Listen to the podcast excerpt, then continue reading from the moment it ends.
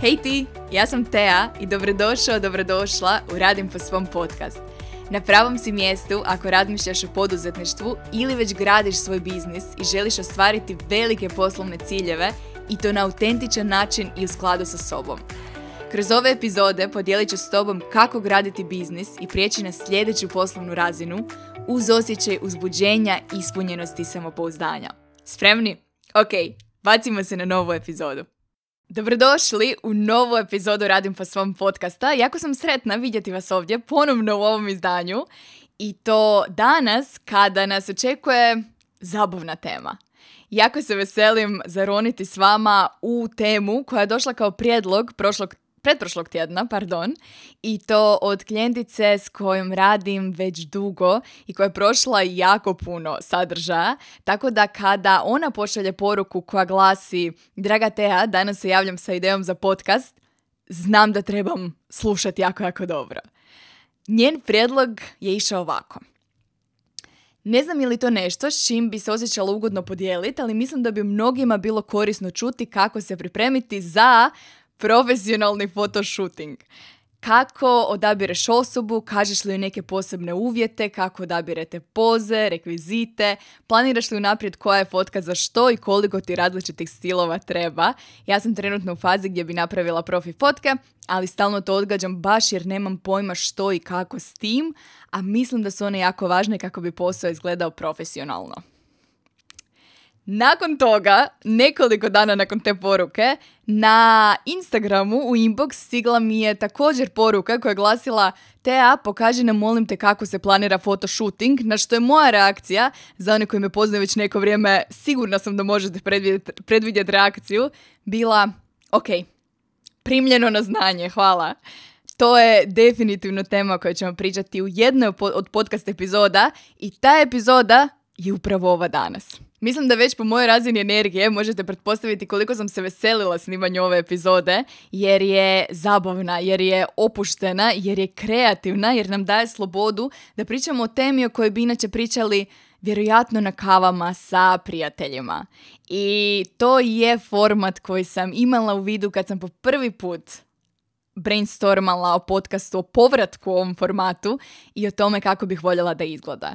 I slika i atmosfera koju sam tada imala u glavi nije se promijenila do danas u zadnjih desetak mjeseci, ako ne i dvanest, a ona glasi opušteno druženje uz kavu, čaj ili nešto jače sa poduzetnicima, sa biznis prijateljima s kojima i ovako dijelim toliko sličnosti. I mislim da se ova tema savršeno uklapa u tu atmosferu. A, prije nego što zaronimo, htjela sam samo provjeriti koliko vas razmišlja o organizaciji profesionalnog fotoshootinga. Koliko vas razmišlja o tome da angažira profesionalnog fotografa i napravi prve službene fotografije u sklopu svog brenda. S obzirom da se radi o vrlo specifičnoj temi, jako me zanima koliko vas trenutno razmišlja o tome. Znam da će ovo biti epizoda koju ću linkati još dugo godinama, svaki put kad mi se netko javi sa sličnim pitanjem, no zanima me koliko vas je upravo u tom, toj temi u trenutku snimanja ove epizode, što je deseti mjesec, odnosno uskoro 11. mjesec 2022. Prije nego što s vama podijelim vlastiti proces planiranja jednog fotoshootinga, što sam imala ponovno priliku napraviti prije nekoliko tjedana, što je inspiriralo ova pitanja, htjela sam samo prokomentirati zadnju rečenicu da su službene profesionalne fotografije važne da bi posao izgledao profesionalno. Za sve vas koji slučajno u ovom trenutku razmišljate da ali ja si trenutno ne mogu priuštiti profesionalno fotografiranje ili trenutno nemam nikoga tko bi me slikao u tom jednom profesionalnom eh, izdanju. Htjela sam samo spomenuti da nisu nužne. Nisu nužne i podijelit ću s vama kako su izgledali moji počeci u tom vizualnom smislu i ako koristite izostanak profesionalnih fotografija kao izgovor da se ne pojavljujete online, nemojte nemojte, zato što ja bi radi u svakom trenutku da objavljujete sadržaj i objave sada koliko god ti vizuali izgledali profesionalno i koliko god te fotografije bile profesionalne, uopće nije bitno. Puno je važnije da dijelite svoju poruku i da dijelite svoju priču online. A profesionalne fotografije i lijepi vizuali i sve ostalo će doći s vremenom. Kada bih scrollala na samo dno svog Instagram feeda, prve fotografije na kojima sam se ja sama pojavila bile su fotografije koje je slikao moj tadašnji šef za potrebe službene web stranice. I to je šef kojeg sam nedavno spominjala u jednoj od epizoda um, prije dva ili tri tjedna. I to su prve službene fotografije koje sam imala. Izgledale su skroz ok. Nakon toga, za prvu web stranicu, odnosno drugu verziju web stranice na kojoj sam htjela imati slike sebe, a, sjećam se da sam tjednima nagovarala Dinka da napravimo slikanje, fotografiranje u centru grada, što mi je na kraju i upalilo, iako je to Dinkova najmanje draga aktivnost, zbog čega nije bio pretjerano sretan, ali kreirali smo neke fotografije koje su bile dovoljno dobre da ljudi koji su tada pratili sadržaj, neki od njih su dan danas ovdje, povežu lice sa imenom i prezimenom, odnosno nazivom brenda. Vrlo brzo nakon toga dobila sam prijedlog, predivan prijedlog, jedne uh, Helene iz zajednice da mi pomogne oko fotografiranja, odnosno da dogovorimo fotografiranje negdje u gradu, uh, jer je htjela doprinijeti na taj način zato što je sadržaj tada donosio vrijednost. I to se ne bi dogodilo da sam čekala s kreiranjem sadržaja prije službenih fotografija, prije nego što su svi vizuali bili na razini na kojoj sam ja tada htjela da budu. Nakon toga sam imala sreću da kolegica s kojom sam radila u drugoj firmi a, ima ljubav prema fotografiji. I zajedno smo dogovorile jedan vikend fotkanje u uredu gdje smo iskoristile prostor i nakon toga u gradu, što mi je dan danas jedno od najzabavnijih fotografiranja, gdje moram priznati da sam se čak Mislim da je to bilo prvo fotografiranje na kojem sam promijenila dva ili tri outfita. Sjećam se da sam se tad osjećala jako profesionalno i ozbiljno i već tad sam počela otkrivat nešto što danas znam jako dobro, a to je da je važno tko je s druge strane aparata, odnosno koliko dobro poznajemo osobu iza fotoaparata i koliko ugodno se osjećamo u tom odnosu. I što bolje poznajemo neku osobu, a sad kad gledam s nekim fotografima do kojih ću uskoro doći, radim već godinama, točno se vidi rast kvalitete fotografija sa razvojem i napretkom tog odnosa, s produbljivanjem tog odnosa. Negdje u tom periodu dogodilo se i vjenčanje i pritom mi se jako svidjela suradnja sa fotografkinjom kojoj sam se vrlo brzo javila nakon toga da organiziramo fotografiranje i zaradim po svom brand. I iako to nije nešto što inače radi, jako sam zahvalna što je rekla da i dan danas radimo zajedno, tako da veliki shout out za Ivu, odnosno na Instagramu ćete pronaći sa at Black Sheep Cinema. Vrlo brzo nakon toga preselili smo se u Madrid gdje smo planirali ostati nekoliko godina. I bilo mi jasno da ću morati pronaći novog fotografa, nekoga s kim ću se ponovno osjećati jednako ugodno tijekom tog zapravo osobnog iskustva. I scrollajući Instagram, odnosno pretražujući fotografiju u Madridu, a, pronašla sam Andreju. Andrea.bow s kojom sam dogovorila nekoliko fotografiranja do sada i svaki put kad se ponovno vratim u Madrid zapravo je ona prva osoba koju nazovem. S jedne strane da bi popile kavu i nadoknadile sve što smo propustile, a s druge strane da bi dogovorile fotkanje, jer fotografije iz Madrida uvijek imaju tu jednu posebnu energiju zato što se ja osjećam drugačije u Madridu. Danas sam u mogućnosti surađivati s drugim fotografima kao što je recimo Krešo kojeg ćete na Instagramu pronaći pod @bykreso koji je zauvijek ovjekovječio a, druženje u sklopu lansiranja planera godina po mom i definitivno sam zahvalna na ovoj fazi razvoja koje se radim po svom brand nalazi, koja mi omogućuje da s jedne strane podržavam rad drugih poduzetnika, a s druge strane da realiziram sve one kreativne ideje koje imam ovdje. Što nisam mogla u početku. U početku sam imala istu viziju, vidjela sam kako želim da moja web stranica, moji vizuali, moje fotografije izgledaju, ali nisam imala niti znanje, niti resurse da to realiziram. I poznajući tu frustraciju, gdje imaš viziju, ali nemaš sredstva koja te mogu u tom trenutku dovesti do te vizije, htjela sam samo podijeliti znam i razumijem. I ako se trenutno nalaziš u toj fazi, ok je. Ok je osjećati frustraciju i ok je sjediti u toj nelagodi i ono što je važno je nastaviti lansirat i dijelit nesavršene stranice i nesavršene vizuale i nesavršene objave jer će te one dovesti do vizije koju imaš trenutno samo u svojoj glavi.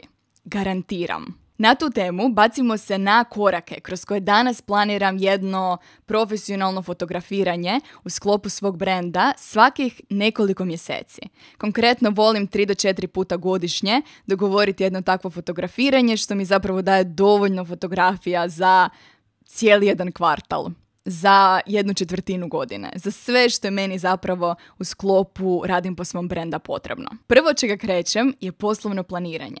Odnosno definiranje aktivnosti, usluga, programa koje želim kreirati u sljedećih nekoliko mjeseci, jer da bih znala kakve fotografije i koji vizuali su mi potrebni, zapravo prvo moram znati njihovu svrhu. Moram znati za što mi trebaju. Kada sam planirala nedavno fotografiranje sa Ivom, ponovno na Instagramu, at Black Sheep Cinema, stavit ću i opisu ispod epizode, ono što sam znala je da u sljedećih nekoliko mjeseci, prije svega, želim kreirati službenu stranicu na webu vezano za podcast. Jednako tako, znala sam, imala sam ideju o novom programu koji želim lancirati, koji će biti kratak, uzbudljiv, čak bi rekla seksi i odmah sam znala kakve vizuale ili barem kakvu energiju želim vezat uz taj program, uz to lanciranje. Također, znala sam da ćemo godinu završiti sa planiranjem, sa planerom godina po mom, sa virtualnim partijem planiranja nezaboravno 2023.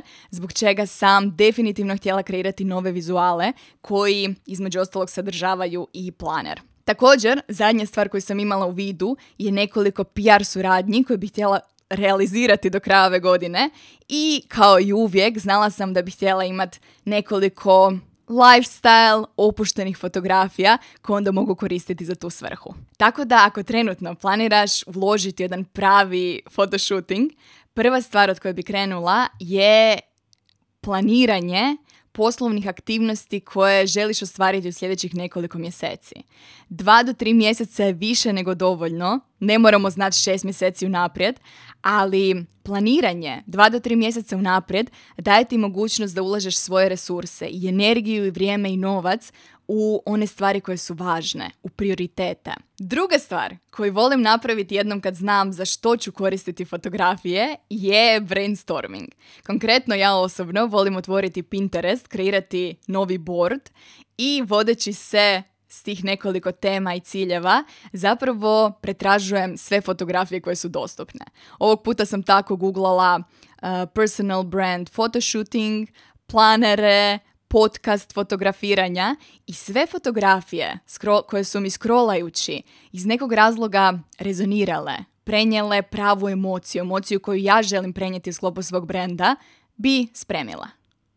I bez da sam gledala što spremam, na kraju tog brainstorminga koji se nekad protegne na 2-3 dana, sam, kad sam otvorila board i sve fotografije koje sam izdvojila, zapravo sam vidjela ponavljanja. Vidjela sam teme, slične boje, slične poze, vrlo, vrlo sličnu energiju. I na temelju toga mogla sam početi izvlačiti prve natuknice za Ivu. Konkretno, raspisala sam je četiri ključna cilja seta fotografija koji su nam potrebni i zašto. U svaki sam priložila nekoliko fotografija koje najbolje prenose željenu energiju i poze i setup scenarij i to sam je poslala. S obzirom na to da Iva i ja već dugo radimo zajedno, zapravo jako su jasna očekivanja i nema potrebe za raspisivanjem detaljnog nekakvog vision boarda i scenarija, no kada po prvi put radiš s nekim, možda želiš uložiti malo više vremena ili možda poslati malo više primjera fotografija koje ti se sviđaju. Čisto da ubrzamo taj proces upoznavanja, pri čemu ponovno spominjem da se Iva i ja poznajemo već godinama I sa svakim novim fotografiranjem zapravo rezultat, odnosno fotografije, postoji sve bolje. Jer se sve bolje poznajemo, jer sve bolje razumijemo što koja očekuje, što je koje je potrebno da odradi najbolji dio posla sa svoje strane. Tako da ja na fotografiranja gledam kao na dugoročni razvoj odnosa odnosa sa fotografom s kojim ću potencijalno surađivati godinama i umjesto ulaganja u možda kupe jednokratne suradnje iz kojih će proizaći tri fotografije, puno mi draže raditi s nekim dugoročno razmišljajući na način ovo je tek prvo od potencijalno desetaka i desetaka fotografiranja koja su pred nama i skroz mi je ok da prvo fotkanje možda ne bude idealno, da iz njega dobijemo možda 3-4 dobre fotografije, jer znam da ulažem dugoročno u odnos, dugoročnu kvalitetu rezultata. Fotografije na Pinterestu ne služe samo kao smjernice fotografu, nego kao i smjernice meni kada odabirem outfite za ta konkretno četiri scenarija. U pravilu, iz dosadašnjeg iskustva znam da tijekom jednog fotografiranja stignemo nekako promijeniti 3 do 4 outfita. Sve više od toga bi bilo poprilično stresno i više bi se fokusirala na mijenjanje outfita nego na prisutnost u trenutku kako bi iz svakog outfita dobili barem nekoliko dobrih fotografija. Tako da ne bi pretjerivala dva outfita u početku, jedan outfit u početku i više nego dovoljan. Ono što, o čemu ja volim razmišljati kod outfita, osim inspiracije koju dobijem kroz Pinterest, je i kako se ja želim osjećati u određenom scenariju i koju energiju, koju atmosferu želim prenijeti. Na primjer, kada razmišljam o stranici za podcast, na temelju atmosfere koju sam vam opisala na početku, želim se na tim fotografijama ja osjećati opušteno i udobno. Želim da outfit koji imam bude cozy i mekan i opušten i prema tome onda biram odjevne predmete. Isto tako kada pričamo o ovom seksi programu koji planiram podijeliti s vama uskoro kroz nekoliko tjedana, želim razmišljati koji su to odjevni predmeti u kojima se ja osjećam tako. I najvažnije kada birate odjevne predmete je odabrati ono u čemu se osjećate dobro. Jer ono u čemu se osjećaš dobro je puno važnije od najnovije kupljenog komada koji nitko nikad nije vidio recimo na tvojim društvenim mrežama svaki put kad bi eksperimentirala i obukla nešto po prvi put u čemu se ne osjećam kao ja, rezultat nikad nije bio dobar. Jer tvoja energija se osjeti na tvojim fotografijama, garantirano. Tako da kada biraš outfite, biraj nešto u čemu se ti osjećaš dobro. To ne znači da kroz ove fotoshootinge ne želimo malo pomaknuti osobne granice. Način na koji ja volim gledat na to je kao da se svakim fotoshootingom svakih nekoliko mjeseci obilježavam jednu novu fazu, jednu novu verziju sebe. I svaki put kad razmišljam o novom fotkanju, razmišljam na koji način sam ja narasla u proteklih par mjeseci i kako to mogu prikazati na van. To nas dovodi do odabira prostora. U počecima, kada nisam imala resurse koje bih uložila u profesionalno fotografiranje, najbolji odabir bili su kafići. I u Zagrebu, a pretpostavljam i u drugim gradovima, postoje lijepo uređeni kafići koji se uklapaju u tvoj brand, u boje, u osvjetljenje, atmosferu koju imaš u vidu i kafići su u pravilu vrlo otvoreni, barem iz mog iskustva, za kratko fotografiranje uz kavu, posebno ako ih kasnije tagiraš na tim fotografijama i objavama. Ono što je izazov u kafićima je što si rijetko sam. Znam da smo se Iva i ja u nekoliko navrata našli vrlo rano u određenim kafićima kako bi imala jedan dobar dio prostora za sebe i to prvenstveno zato da bi se ja osjećala ugodnije. Posebno u prvim godinama kreiranja sadržaja znam da mi fotografiranje u javnosti nije bila niti najdraža niti najprirodnija stvar na svijetu. I glavni izazov fotografiranja u kafiću su upravo drugi ljudi. Tako da, rekla bih da je to kompromis. S jedne strane dobivaš besplatni prostor, s druge strane definitivno veliki izlazak iz komfort zone. Kasnije, kada ćeš možda htjeti uložiti, isplati se gledati studio za najam ili možda Airbnb opcije, što sam ja gledala ovoga puta i tražila visoke stropove, bijele zidove i dobro osvjetljenje. Ili čak, ako se osjećaš ugodno, fotografirati, dogovoriti fotografiranje u vlastitom stanu. Znam da smo Andreja i ja u Madridu fotkale dva puta jednom u Airbnb u kojem smo odsjedali u tom trenutku, a prvi put u stanu u kojem smo Dinko ja živjeli. Tako da, to je uvijek opcija. Ovoga puta, međutim, nisam uspjela pronaći apartman koji mi se svidio, koji je bio neutralno uređen i koji bi se uklopio u temu ovog fotografiranja, zbog čega zapravo nisam znala gdje bi organizirale fotografiranje, sve dok Dinko nije rekao zašto ne pogledaš coworking prostore. Ne znam zašto mi to nije palo na pamet, ali mislim da se radi o sjajnoj ideji i definitivno sam zahvalna Mireli koja nam je ovog puta ustupila biz košnicu gdje biz košnica je ispunila sve moje kriterije ovog puta. Visoki zidovi, ček. A, tradicionalna stara zgrada u centru grada, ček. Savršeno osvjetljenje, iako smo već duboko ušli u jesen, ček. Tako da hvala Mireli ovim putem. Definitivno Super, super iskustvo. Zadnje o čemu razmišljam prije samog dana fotografiranja su predmeti, odnosno rekviziti koje ću ponijeti koji su mi potrebni. Kada razmišljam o scenarijima, neke stvari su logične, kao što je na primjer mikrofon. Ako znam da želim kreirati fotografije za podcast i za podcast stranicu, znam da mi je potreban mikrofon, znam da mi je potreban laptop. Isto vrijedi i za planer.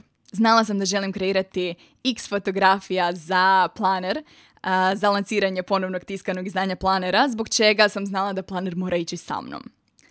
Ostali predmete planiram u skladu sa vrijednostima brenda. I kada razmišljamo nekima od vrijednosti brenda kao što su freedom, ease, connection, abundance, postoje predmeti koji mene osobno asociraju na te vrijednosti. I sigurna sam da s jedne strane dijelimo neke od tih vrijednosti jer nije neobično da privučemo ljude koji dijele naše vrijednosti. S druge strane, znam da iste vrijednosti znače drugačije stvari za mene i tebe. I znam da kada ja razmišljam o nekim od tih vrijednosti kao što su connection i ease, prva asocijacija koja mi pada na pamet je kava. Kava je ultimativno, za mene osobno, pojam koji vežem uz dobre trenutke, povezivanje s drugima i osjećaja slobode i lakoće i opuštenosti. Još tamo negdje od srednje škole u trenucima kada otkažu prvi sat i znaš da imaš 45 minuta za druženje uz Neskafe. To je meni kava. Tako da je kava često sastavni dio fotografiranja za radim po svom brand. Isto vrijedi za bilježnice, planere, kemijske i sve druge predmete koji nekako najbolje prenose vrijednosti brenda. I kada bi napravili ovdje kratku pauzu, kada bih te pitala koje su vrijednosti tvog brenda, koje su vrijednosti brenda koji gradiš, jako me zanima što bi, što bi bio odgovor. Jednako tako, drugo pitanje bi bilo što te vrijednosti znače za tebe? Koji su to točno trenuci u tvom svakodnev, svakodnevici, u svakom danu koji te podsjećaju na te vrijednosti? I koji predmeti su onda sastavni dio tih iskustava? Na taj način, tim slijedom razmišljanja, vrlo lako možemo doći do odgovora. Koje predmete trebaš ponijeti sa sobom na svoj sljedeći fotoshooting? Zadnja stavka koju imamo ovdje u natuknicama je fotograf, odnosno atmosfera tijekom fotografiranja.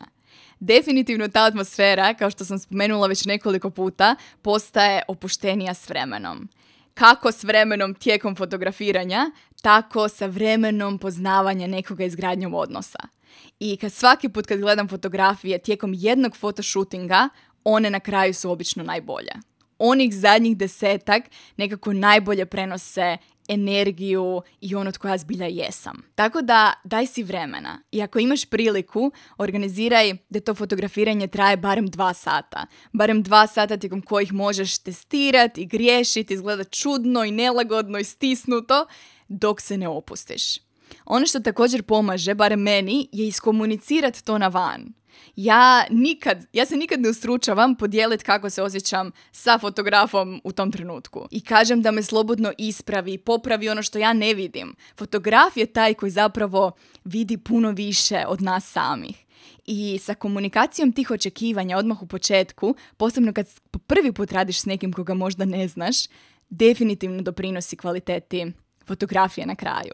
Ono što je također sastavni dio fotografiranja je dobra glazba, šalica kave, prave kave. Na svakom fotkanju ja uvijek pijem pravu kavu jer je kava za mene feel good osjećaj. I isto vrijedi za bilo koju, koji element koji tebe opušta, koji, je tebi, koji tebi omogućuje da se povežeš sa onim tko ti stvarno jesi. Nego, kako vam to zvuči? Imam osjećaj da pričam već jako dugo, nemam pojma koliko će na kraju ova epizoda trajat. Imam osjećaj da smo prošli jako puno informacija, tako da me definitivno zanima što je jedna stvar koja je možda tebi bila aha trenutak, nešto o čemu možda nisi razmišljala do sada ili nešto što ćeš ponijeti sa sobom. Definitivno mi tipkaj o tome ili u komentarima ispod videa ili na Instagramu. Jako se veselim čuti vaše iskustva sa dosadašnjih fotografiranja ili vaše planove za možda organizaciju prvog službenog fotoshootinga u sklopu brenda koji gradite. Ako ste dobili vrijednost iz ovog videa, lajkajte ga, odnosno zapratite kanal za sve teme o poduzetništvu i izgradnji biznisa i života po svom. U tom procesu navijam za vas. Hvala ti na druženju, nadam se da ti ova epizoda dala novu perspektivu za razmišljanje i primjenu u tvom biznisu već danas. Jer ako ne sada, kada? Već danas imaš sve potrebno za izgradnju posla i života po svom.